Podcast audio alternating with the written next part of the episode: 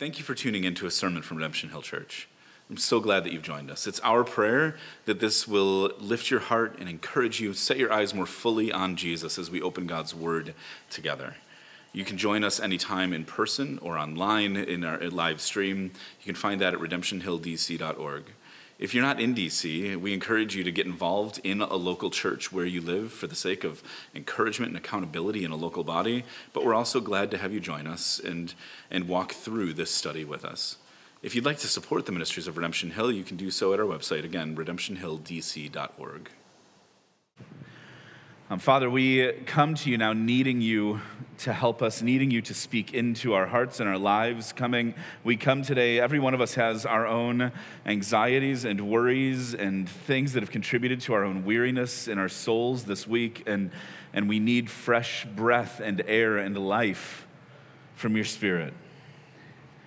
So we pray that you would take these words that were written a couple of millennia ago and show us that, that they mean something to us now, and show us that it points to truth that we can cling to. And so we lift this time to you in the name of Jesus. Amen. Amen. Well, we are in the book of Titus together. It's a little tiny book in the New Testament. If you have a Bible, you can open it up to the book of Titus. If you, we also have these journaling Bibles that we bought that are available to you. They're back on the book table. If you want to grab one, you can get up right now and grab one. Um, they are, it's our gift to you. Um, it'll also be on the screens for you. And as we are looking at Titus in the month of August, we're looking at the question of what is a church, and and this ter- includes some uh, the question for us of of who are we and how does this matter and how do we fit into this? And so that's the question we come to today is who are we? Who are you? What is, what is, what is your life meant for? What is the purpose that you were made for? These are questions that are the big questions of our lives of our identity, our purpose, our the thing that makes that gets us up in the morning, the thing that we're shooting for. Is there a sense of transcendence on Monday morning or is it just the grind of another day? Um, Disney's movie Soul took this on recently and and poked a little bit at the idea that everyone has one passion and one purpose, instead, saying that there are moments that spark our interest and passions and to make the most out of enjoying the lives that we live here. And, eh, but, eh, but in this, there's really no bigger theme right now around us in movies and in media and entertainment and shows we watch than the idea of self discovery. It's everywhere to the point where it starts to get boring in plot lines where you're like, oh, this is just another movie for how someone is going to, to realize that there's something within themselves. And if they just unlock that one thing, then it's going to lead to true freedom and life. And that is the one story arc that seems everywhere all the time. But, it's, it, it, but within that, I think for us, if you go down that path and spend your life and spend time in, in self introspection, and trying to find that one purpose and that one thing within your life, you'll, you'll realize that eventually that gets tiring and it, because it comes up empty in the end. And so today we're going to try to see and ask this question what is how, uh, what is our story? How does it fit into the story around us? Is there a big story? Because biblically, scripture tells us that there is a big story, there is a big narrative, and that our lives play into that, that we are, our lives are like threads woven into a bigger tapestry that do, that, and there is a bigger purpose, there is a sense of transcendence. And, and so it helps us to make sense of the world around us and our own lives in the midst of it. It tells us about a God who created us as an overflow of His love and pursues us and redeems us for our good and His glory. And so today's passage in Titus tells us the root of our story for all those who follow Christ. And it's the message that we proclaim the story of who we are. That's what we call the gospel. It's the best news in the world. Is the gospel means good news. And so in Titus, this is what we've seen so far. It's a short little book. It's three chapters. In week one, we saw that, that this, so this is written by Paul, the apostle, and he sent this young pastor, Titus, to the island of Crete. And he sent him there to help continue what had been started because the good news of Jesus had been preached there and people had become Christians, but the churches were a mess. So he said, Titus, I'm sending you there to put everything into order. And in week one, in chapter one, we saw that the church of Jesus Christ is the hope that God has given this world for eternity. And so, as, as a church, that's something that we need to realize is that there is a distinct place for the church, for God's people in this world. In week two, we saw that last week that the church is God's family. And so we gather together centered on worshiping Jesus and, and understanding the gospel more deeply so that and, and that gospel then will shape us into a family who reflects Jesus more clearly. And so we saw last week that everybody has a place in what God is doing in his church. And this week, as we, as we look, we see that this same gospel that centers our worship and shapes us as a family drives the way that we live and drives our lives personally and corporately together. And so we'll really see this the next two weeks to this week. Well, next week is our 10th anniversary. When we come back on the 29th, Lord willing, we'll continue on with Titus chapter 3 and see that that our lives matter and the way we live matters, that it isn't just heady theology, but we'll see this in two parts that it's about the message we proclaim and the work we're empowered to do. And so this is what we read in Titus chapter 2. Now, in Titus chapter 2, is, if you remember, that it had, Paul had told this young pastor in verse 1 As for you, Titus, teach what accords with sound doctrine. And we saw last week that what accords with sound doctrine has implications personally for everyone in the church. So that he goes on to say, teach older men to be sober minded and dignified and self controlled, and older women likewise to be reverent in their behavior. Instructions for young women and young men and for bond servants. And so in all of this subsection of chapter 2, Paul says, this is what it looks like to teach people what accords with sound doctrine in their lives. And now we get the reason. Why does it matter that the church teaches sound doctrine for people's lives. And that brings us to Titus chapter 2, verse 11. For the grace of God has appeared, bringing salvation for all people, training us to renounce ungodliness and worldly passions, and to live self controlled, upright, and godly lives in the present age waiting for our blessed hope, the appearing of the glory of our great God and Savior, Jesus Christ who gave himself for us to redeem us from all lawlessness and to purify for himself a people for his own possession who are zealous for good works. Declare these things, exhort, rebuke with all authority, let no one disregard you. This is the word of the Lord. Thanks be to God. All right, so this is again, this section in chapter 2. What Paul is telling Titus is as for you, there's people stirring up division in the church and arguing about different religious issues. And, and so he says, you know, you need to appoint elders in the churches so that you have other people that, that can teach and lead people in what accords with sound doctrine. But, but all this division being stirred up, but Titus, you teach what accords with sound doctrine. This is what it looks like in people's lives for older men and older women and younger women and, and, and younger men. And, and so this is what it looks like in the church. But why do we do that? Well, the word for tells us this is the explanation. For the grace of God has appeared. Here is the foundation, Titus. And what we have packed into these four or five verses is a dense, compact announcement of the good news of the gospel. It's incredible what gets accomplished here. And so it ends with four commands. Do you see that? That the chapter ends with declare these things, exhort, rebuke with all authority, let no one disregard you. And, and so this is the chapter begins by saying, Timothy, this is what you're to teach. And so then it emphasizes the teaching with four different commands. That means that this is something we ought to pay attention to.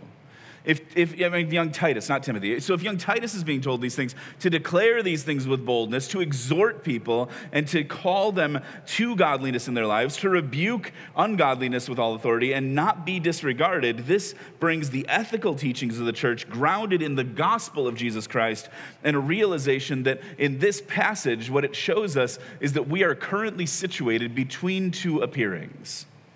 Do you see that in the text? In verse 11, for the grace of God has appeared. And then we wait in verse 13, waiting for the blessed hope, our blessed hope, the appearing of the glory of our great God and Savior Jesus Christ.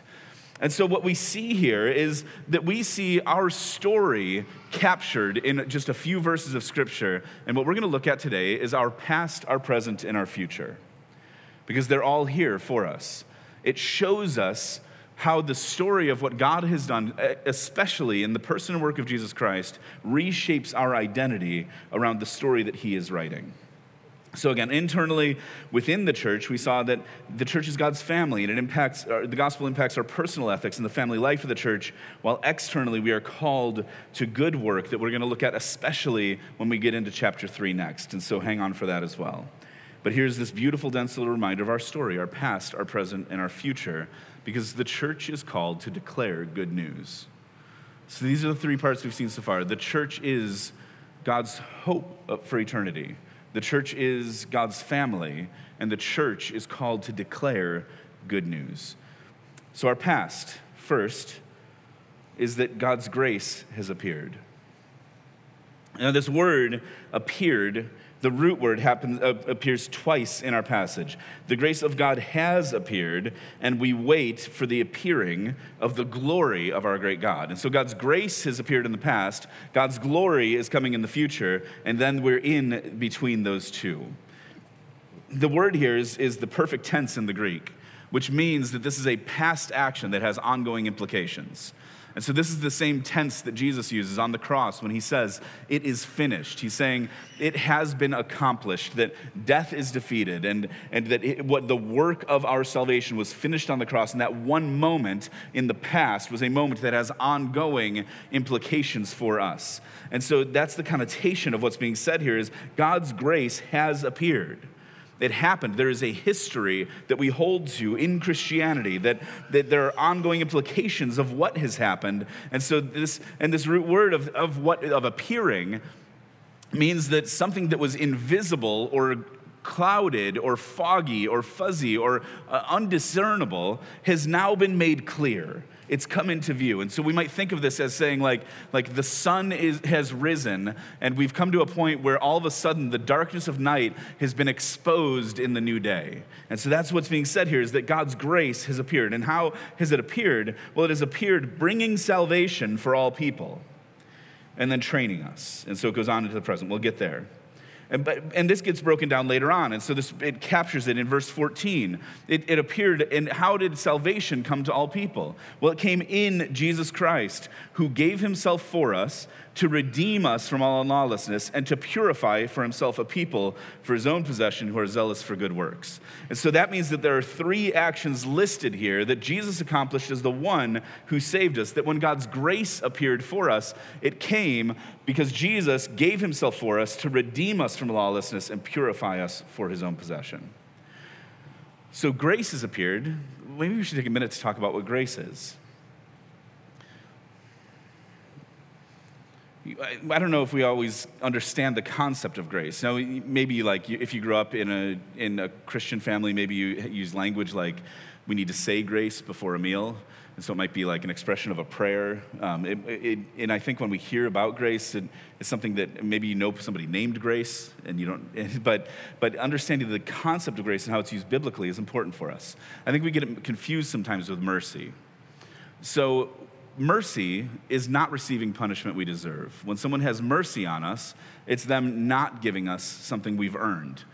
And so this is, you know, when you were a kid, if you got caught doing something you're not supposed to do and your parent didn't give you the punishment and consequence that you knew you deserved, that is a, a form of mercy.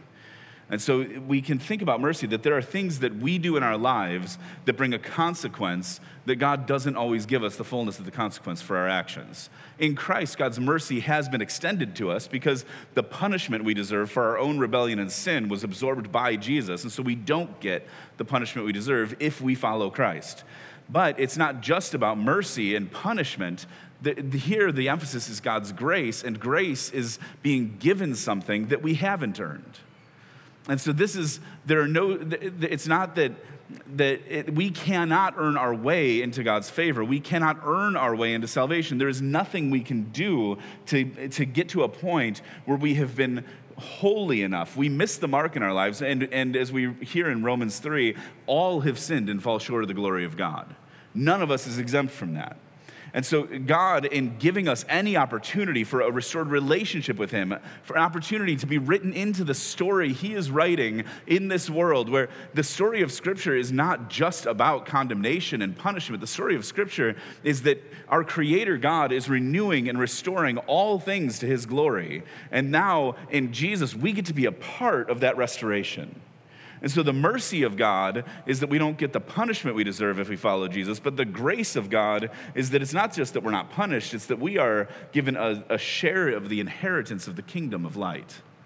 And so we see this like in the prodigal son story that when the son returns home after, after telling his dad, like, I basically wish you were dead, and I want you to, you know, I, I wish that, you know, and he goes away and he, he spends off his inheritance. He demands his inheritance early, spends it all off, loses all the money, ends up waking up in, in, in a pigsty and wanting to eat the pig's food, which for a Jewish man was the lowest of the low point he could reach. And so he's longing for the pig slop and to eat the pods that the pigs were fed. And that's when he gets to a point where he's like, all right, here's what I'm going to do. I'm going to go home and ask my dad if I can be one of his servants because my dad's servants live better than this. So he works out his, his idea of how he's going to approach his dad and ask for his mercy, saying, I don't want the punishment that I've earned on this. Can I just be a servant in your household? But when he got home, what happened? A lot of you know this story, even if you didn't grow up in church says that his father saw him from a long way off and ran to him and fell on his neck and brought him in and put his best robe on him and put a ring on his finger. And he killed the fattened calf and called everyone in for a celebration because his son was lost but had returned home.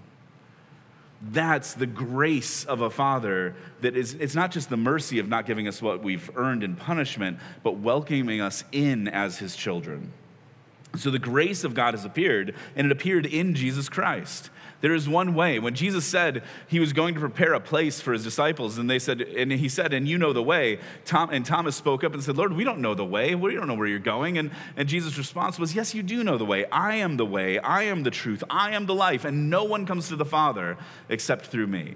And so it's been made clear for us that the witness of Scripture is that Jesus Christ is our hope and that in him, God's grace has been made clear for the entire world. And so, how did that happen? Three actions that are listed in our passage. He gave himself for us. This is the incredible reality of the gospel is that, that our salvation is not contingent primarily on us. I think that's hard for us to stomach because we are told, and it is drilled into us, that our identity and our story and our fulfillment are all things that are contingent on our own self discovery and our own, on our own action that we can go and achieve those things and unlock those things within us. And what we're told in the gospel is that we are hopeless on our own, and Christ had to come and give himself for us. God took on flesh and became human to give this to us, and he went to his death in our place for our sin because there is nothing we can do to earn this. But what is God's grace for us? That Jesus gave himself up for us. The second action that we, that we just, just saw is that he gave himself to redeem us from all lawlessness. Now, this is amazing. Redemption means that we were purchased from our bondage and slavery to sin, that he paid the cost to purchase us out of it. And that we're redeemed from lawlessness means that on our own, every one of us is lawless. Now, I, I think most, again, most of us are like, I don't know about that one. I try to do my best. I think when we look at our country right now, we can see lawlessness abounding. And, and, and here, our standard is not looking at other people around us and deciding if we are less lawless than the people around us. The standard that we have is God's holiness we have the law of the old covenant that is, that is being referred to here. That it, in the New Testament, when it's referring to lawlessness, that's what it's looking back at is did we fulfill God's law for us? Did we fulfill what God put out and said to his people, this is what it looks like to be my people and to follow me? Do you know how many commandments there are in the old covenant? 613. Makes me want to scream too. 613 commandments. How, how you doing on picking those up? I mean, hopefully, right now, I think most of you, if you're honest, are going like 613. Like, we're, I know about 10. Can you name the 10? There are 10 commandments that get a lot of the press because we can't handle 613 commandments. We can't remember what's happening on Tuesday. 10 commandments, though, that are given to us. And so I want you internally, I think back in my youth ministry days, I would make everybody actually physically stand up, but I'm going to let you do this in your own, in your own heart today. I want you to hear these and tell me how you're doing with the 10 commandments that God gives to his people. You know, in the Old Covenant, just real briefly, before people get, like, if, if the theologians in the room, I understand there's a difference between the ceremonial law, the moral law, and the civil law of the people of God in Israel. And so the, the civil law of the nation and how it was to be governed, that was fulfilled in Christ, the ultimate king. So we aren't bound to the civil law now living in the United States of America in 2021 the ceremonial law of our cleanliness was fulfilled in Christ, the ultimate sacrifice. But the moral law of what it means to live as God's people has, has been extended in Christ and actually made harder to expose our inability to come to God and show us that we need to be redeemed from lawlessness. And so the Ten Commandments are still an important thing for us to consider and think through. So these 10, just think in your head, if you have like a mental hand raised, and, and, and tell me when your hand goes down. First, you shall have no other gods before me. That means that our affections and our worship and our hearts don't chase after anything before God. Second, you shall make no images of God. Third, you shall never use the Lord's name in vain. That means you don't refer to God and call on him in empty and selfish ways. Fourth, that you will remember the Sabbath and keep it holy. Fifth, that you will honor your father and your mother. Sixth, that you will not murder. Seventh, do not commit adultery. Eighth, don't steal. Ninth, don't bear false testimony, don't lie. And tenth, don't covet. None of us makes it past number one. Every one of us has things that our heart chases after before God. And then when we look at these, in case we think that we're going to weasel our way out, most of these 10 are about external actions. The 10th one, we can't get around, right? That's internal motivation. If you've ever wanted or been jealous over anybody else's thing, and it goes on to like house or wife or mule, like anything that you've ever coveted.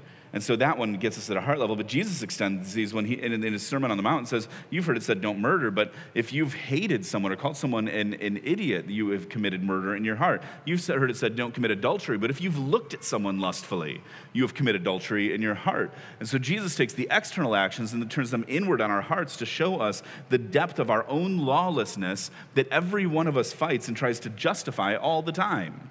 And the, the struggle that we have is that the things that are, and this isn't original to me, that it has been observed by many theologians, that the things that our hearts desire, our minds will justify, and then our wills will pursue. And so, it, it really, it comes down to our heart desires that we will find a way to excuse anything we want in our lives. It, because we are in our nature lawless. But what the hope we have is that God's grace has appeared and redeemed us from that lawlessness. That's why God's grace had to appear. But this is the beauty of redemption is that on our own we are in bondage and slavery to our own lawlessness and sin and under the curse of lawlessness and sin. But Jesus' death paid the price to free us from lawlessness and sin and free us from our bondage to the law and free us to live. And then it didn't stop there. He purified a people for himself, for his own possession. This is our expiation, that we are washed clean of our sin. And these are the side effects of God's work, that he is renewing and restoring all things and redeeming uh, us from the curse of sin. And so, in that, he washes us clean and makes us holy and pure. And it's, it's both positional and progressive that you are called, if you follow Jesus, you are part of the holy ones of God's own possession. But also that it's progressive, that it's something that grows over time. This is like, honestly, this is what it is to, for instance, if you, if you get married. So Alyssa and I in May celebrated 20 years married together. And you should celebrate because she is here and she has endured being married to me for 20 years, two decades. Now, when we stood on our wedding day in 2001, we made vows to each other. We made promises to each other. And the kinds of promises that you hear in weddings are that it's for better, for worse, in sickness and health, for richer, for poorer, till death do us part. Now, that's a promise that you make on your wedding day. And positionally, you are married. You become a couple. The two become one flesh in biblical language. But you don't fulfill that vow until the last day that you're married and until death actually parts you. And so, how do we know that our marriage was successful? Is it's one day at a time. It is daily giving up ourselves to each other in self-sacrificial love, whether richer or poorer, for better or for worse, in sickness and health, until death parts us. And so, it's positional and progressive. And so that's true of our sanctification. And all of this shows that we, that we get caught up in these questions of self discovery, looking inward to figure out who we are. But what we need to see is that our story is part of what God is doing, what He has done, what He has written from the, before the foundations of the earth. And that the question that we need to ask primarily is less about who we are and more about whose we are. That if we belong to God, redeemed by Christ, then our past is that God's grace has appeared. That brings us to our present. Our present is that we are waiting and working. And so, this is what we see that God's grace has appeared, bringing salvation for all people. And God's grace then is training us to renounce ungodliness and worldly passions, to live self controlled and upright and godly lives in the present age, waiting for the blessed hope, the appearing of our God and Savior. And so, our present is that we're waiting and working. Now, this is again saying there are two appearings here. God's grace has appeared in the incarnation, and when Jesus came and lived and died and was raised and ascended. And now we are waiting in this interim for his return as the glory of God will appear at his return. This is what we saw as we studied the book of Revelation at the first half of this year, if you were with our church this year is that we are living in the last days between Jesus' ascension and his return. And so, Revelation is a book given to us to help us to understand and have hope for what it means to live in anticipation of that. But as we live in anticipation, and what, what this tells us is we're waiting for something. That the promises of God, that we are living in the gap between the promises of God and, and uh, their fulfillment because our reality doesn't measure up to them right now. When we see in Revelation 21 that there will be no sickness, no more death, no more mourning, no more crying, that God Himself will wipe away every tear from our eyes. That is not our current reality. But that's the hope that we look ahead to. We look back and say, God's grace has appeared and it's been secured in Jesus. We have hope of glory. But what do we do now? Well, we wait and we work. Our life is a training program for eternity. Salvation has come for all people, training us to renounce ungodliness and worldly passions and to live self controlled, upright, and godly lives in the present age. Romans chapter 5 captures this as well. It says, Therefore, since we have been justified by faith, we have peace with God through our Lord Jesus Christ. This is saying theological foundation. God's grace has appeared, declaring us righteous in Jesus. Through him, we have also obtained access by faith into this grace in which we stand, and we rejoice in the hope of the glory of God. And so, this is again looking at, okay, in our past, we've been given access by faith into God's grace. It has appeared in Jesus. And we rejoice in the hope of the glory of God. So, we rejoice in our future and what we look ahead to. But what do we do now? Well, verse 3 of Romans 5 says, Not only that, but we rejoice in our sufferings knowing that suffering produces endurance, endurance produces character, and character produces hope. And hope does not put us to shame because God's love has been poured into our hearts through the Holy Spirit who has been given to us. So, this is our present. Is that in Christ we can rejoice even in our suffering knowing that everything we experience now is, in the language of Titus chapter 2, that it is training us to renounce ungodliness and worldly passions. That's, that means that, it, that godliness trains us to look at the things our heart's desires when we look at the world around us and at the people around us and the things that they're pursuing and finding some glimmer of relief from the suffering of this world and escape through these things, that we're able to look at the things that are outside of God's best for us and say that we don't need that in our lives because Jesus is enough. And so, what is your heart set on? What makes you happy? What brings you into despair and sorrow? This world's pursuits and everything that it has to offer are, are, most easily available to you by leaving what God has called you toward. And discipleship, following Jesus, is costly. That it's, we're, we're called to live self controlled lives, upright and godly, waiting and anticipating God's glory. Dietrich Bonhoeffer lived this, but he also wrote this in his book, The Cost of Discipleship, when he said, When Christ calls a man, he bids him come and die. The call that Jesus puts out is if anyone comes after me, he must take up his cross daily to follow me. If you lose your life, you'll find it. And what is it worth it to gain the whole world but forfeit your soul? And part of this works itself out that as we are being trained in godliness and, and waiting for the appearing of Christ to return, then what are we called to? Well, He has redeemed us and purified for Himself a people for His own possession who are zealous for good works. It means that while we're here, we will do everything we can to contribute to the good work God does in this world that He created. And we're going to really dig into this again in the next passage. So stick with us for chapter three, where we'll really look at that we are empowered to good work as God's people. But in this, we need to see that the gospel is not just fire insurance. I think we, that, that too often we can look at things that way and, and we look at the past and we might, that if we cut out the center point of this text and our present, so if we only look at our past and our future, then this is what it becomes. It becomes, do you want your get out of hell, hell free card? Like, do you want that? Do you want to be able to say, you know, if you if you say the right words like a mantra, then you will get this this pass out of hell and eternity. And and who wouldn't sign up for that? Right? If it has no impact on our lives now, like I can just say, say these words and raise my hand, and I'm go- going to then be able to live my life however I want, but I know that I'll be in heaven. What we miss is that, that if, if that is our past, if you really do believe that you were created in God's image and likeness, and our only hope for redemption, our only hope for restoration is the grace of God that's appeared in Jesus Christ, and that the cost of our salvation was the death of the only perfect human who ever lived, that he raised to life for you and ascended to heaven where he now rules and reigns over all things. Do don't you think that'll have implications for how we live now? Don't you think that'll make an impact that, that when we're called sojourners and exiles by Peter in 1 Peter, that, that we've been saved by Jesus, so right now we live in a place, this isn't our ultimate home, but while we're here, we've got a calling to, in, in how we live.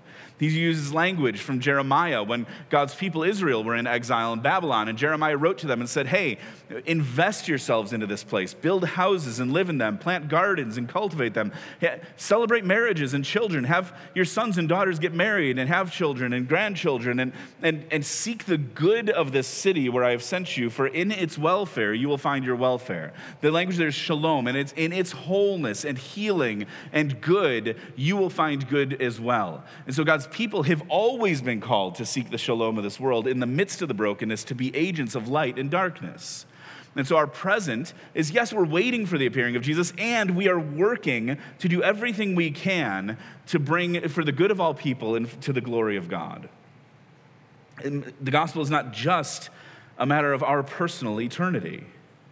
It's about life here and now and about a bigger story. But we also need to see that Jesus meets us right here where we are, and he meets our needs here and now and, and calls us to give ourselves fully to him. He's very clear that a tree will be known by its fruit. Redemption Hill, at this church, where we are convictionally bound to this the idea that our, the gospel works itself out in our lives. And so, in our statement of faith, and again, we'll bring this up again in a couple of weeks it says, We believe that God's justifying grace must not be separated from his sanctifying power and purpose. God commands us to love him supremely and others sacrificially, and to live out our faith with care for one another, compassion toward the poor, and justice for the oppressed. With God's word, the Spirit's power, and fervent prayer in Christ's name, we are to combat the spiritual forces of evil. And in obedience to Christ's commission, we are to make disciples among all people, always bearing to the gospel in word and deed. So, listen, church, there are all kinds of debates, worldly debates and worldly systems with worldly ends that we could be caught up in. But we need to understand that, that worldly solutions will not lead us out of the problems that they created. Again, we'll look more deeply at this in chapter 3. But if you're a Christian, you know that we're in the interim. We're living in the already and the not yet, that Christ has already defeated death and given us salvation, but we aren't yet experiencing the fullness of his glory. We're already saved, but we're not yet in the fullness of Christ's presence. We're living it out in a broken world, doing all we can for others' good and for God's glory. So, third, then, our future. So, our past, God's grace has appeared. Our present is waiting and working. Our future is blessed hope. This is what we read in verse 13. We are waiting for the, in the present age, we are waiting for the blessed hope and the appearing of the glory of our great God and Savior, Jesus Christ. And so, this is the hope that we have. This is the hope that we live in. And this is something that I think also, and we saw, we talked about this a lot in our series in Revelation at the beginning of this year. I never hear complex eschatological debates from people who are in the midst of real sorrow and suffering. To say that another way, eschatological is a, multi-syllable word that is not used in everyday language. You probably didn't drop that one in like a work email this week. I'd like to talk about the eschatological implications of this project we're on. Probably not. Eschatological just means the study of last things.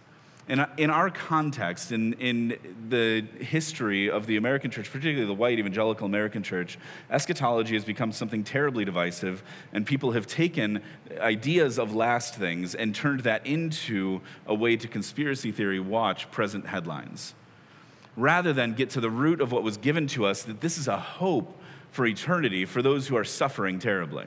But in my experience, in people that are suffering, Christians who are suffering, like really suffering, there is a, a more beautiful view of Jesus and his return that typically escapes those who are more comfortable.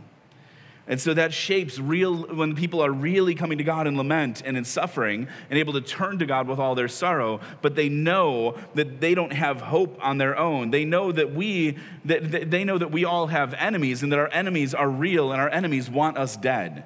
That, our, that, we should, that we should be dead and could be over and over again, but God is good to us and His grace has shown up for us in Jesus, and His grace and glory will show up at the return of Jesus. And so, in suffering, we can come to a point where we actually see with more clarity that our lives now are about so much more than what happens in the limited time we have here and, and when we are breathing on this earth. But we look ahead to eternity when the real story begins. And if we could just believe that, church, if we could just grasp that and have a view of eternity that is bigger than the moment in front of us this week and this month and this year, then it would change everything for us.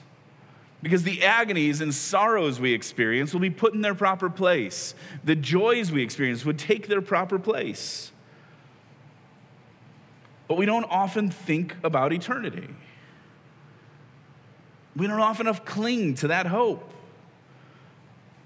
And so what happens is we, if we just live as Christians in past and present, then you might believe what Jesus has done for you. You might be working hard right now and trying to live the gospel out, but you're running out of steam over and over and over again because you don't have a view of what this is headed toward, and that what we are headed toward is more fixed and more sure than anything we experience here and now.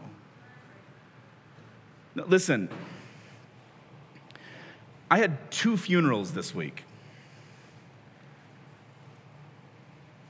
I'd like to not have a week like this next week. And they were hard.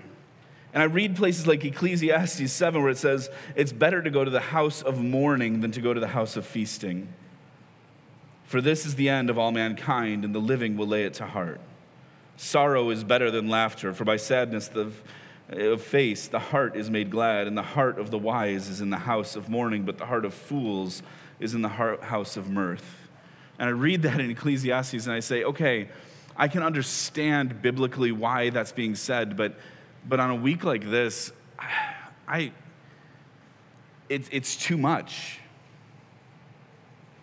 If you're a member of Redemption Hill, you saw the message that went out this week about a family whose funeral I did for their baby that was lost, that we did the, the service on Monday. And so we sent out the notes to, so that hopefully you could be pointed toward hope as well. The other was this week for my cousin.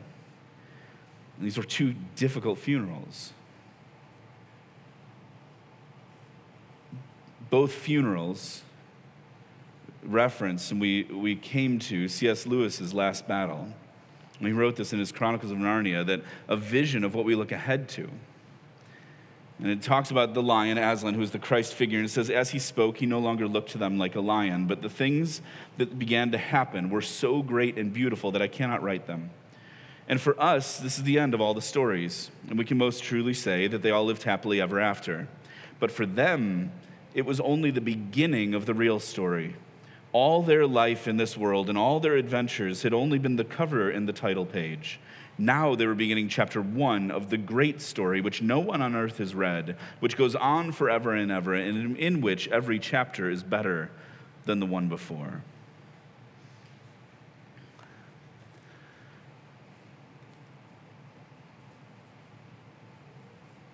Do you believe that?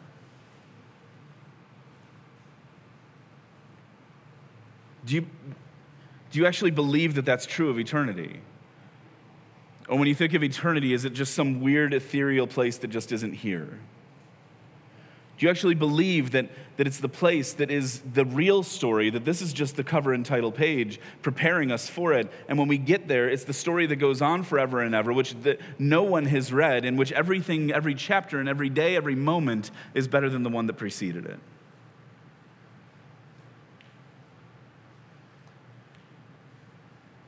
Because if you don't believe that, and you don't believe that that's secured for us in Christ, then, then we have nowhere to turn when we experience death of somebody that we love.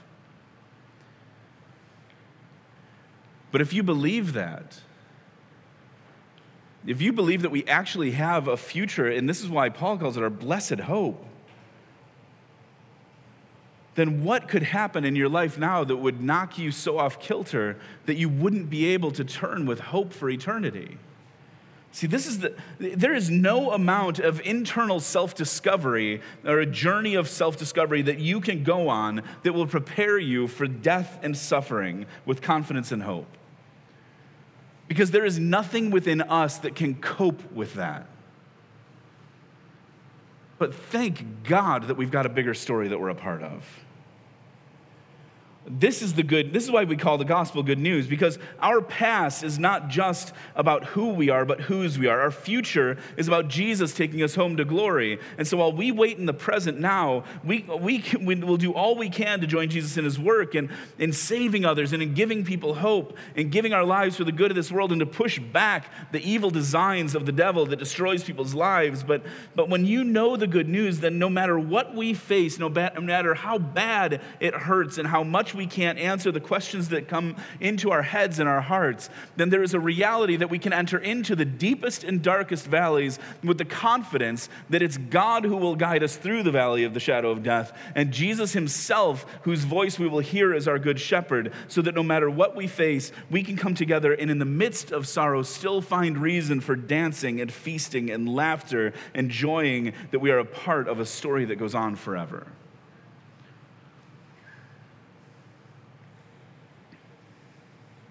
This is why Paul says, Titus, declare these things, exhort, rebuke with all authority, let no one disregard you. And Pastor Tony Evans said, Paul gave Titus some serious marching orders because the work of ministry is not for the faint of heart. It's to be exercised with loving but firm kingdom authority. But these commands come to every one of us who is a follower of Jesus today to declare these things, exhort these things, rebuke with all authority, let no one disregard you. Because if we if you're not a Christian, you need to know this is what the gospel is all about. That in our past, we need all the help we can get because we are lawless on our own. But God came, the grace of God appeared, and in Christ we are redeemed.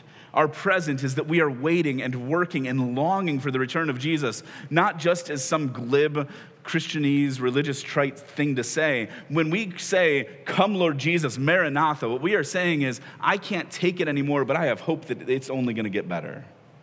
That the best, that the worst thing we will ever experience is going to be experienced in this life because, it's, because He will wipe away every tear from my eyes. And so that means that our present is hard.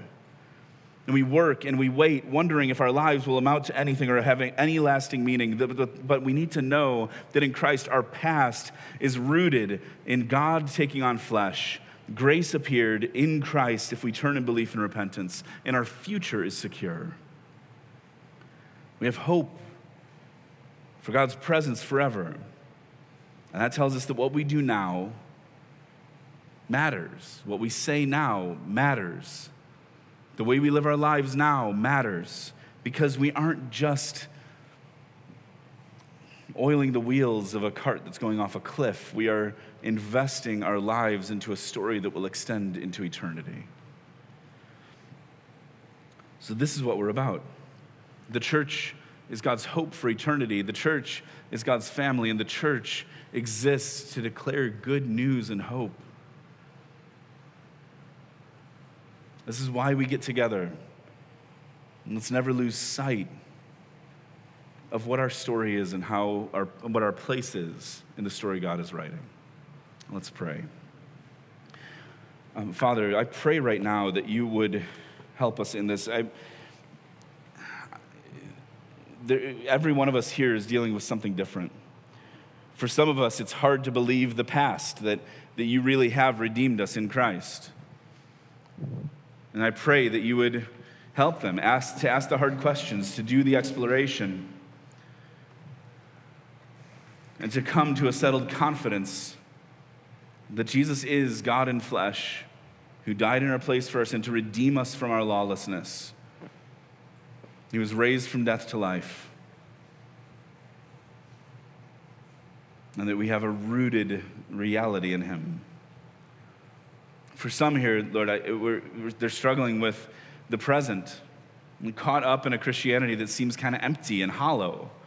Because they, they believe what happened in the past and understand the facts of the gospel and they believe that there's something and implications for eternity, but they're not seeing how it works itself out now as we wait and that life is a training program. And so they're looking for fulfillment and fullness in things that are outside of Jesus. And I pray that you would help them to realize that all of that is empty and that our only satisfaction will come in Him. And for others here today, Lord, I'm, they've forgotten their future. And so the suffering around us and in our lives is too much to handle. It's too much to bear. And I pray that you would stir by your Spirit a sense of hope and assuredness and the re- restoration and renewal of all things in the new heavens and the new earth. Give us a vision for the vastness of your grandeur and glory so that it keeps life now in perspective, that these momentary trials are nothing in compare with the eternal weight of glory. For all of us, Lord, I pray that you would that you would move in our hearts to have a rootedness in the story of what you've done, especially in Christ. And help us to have boldness to declare it, to proclaim it, to exhort, to rebuke, and to let no one disregard us. And so we pray this in the name of Jesus. Amen.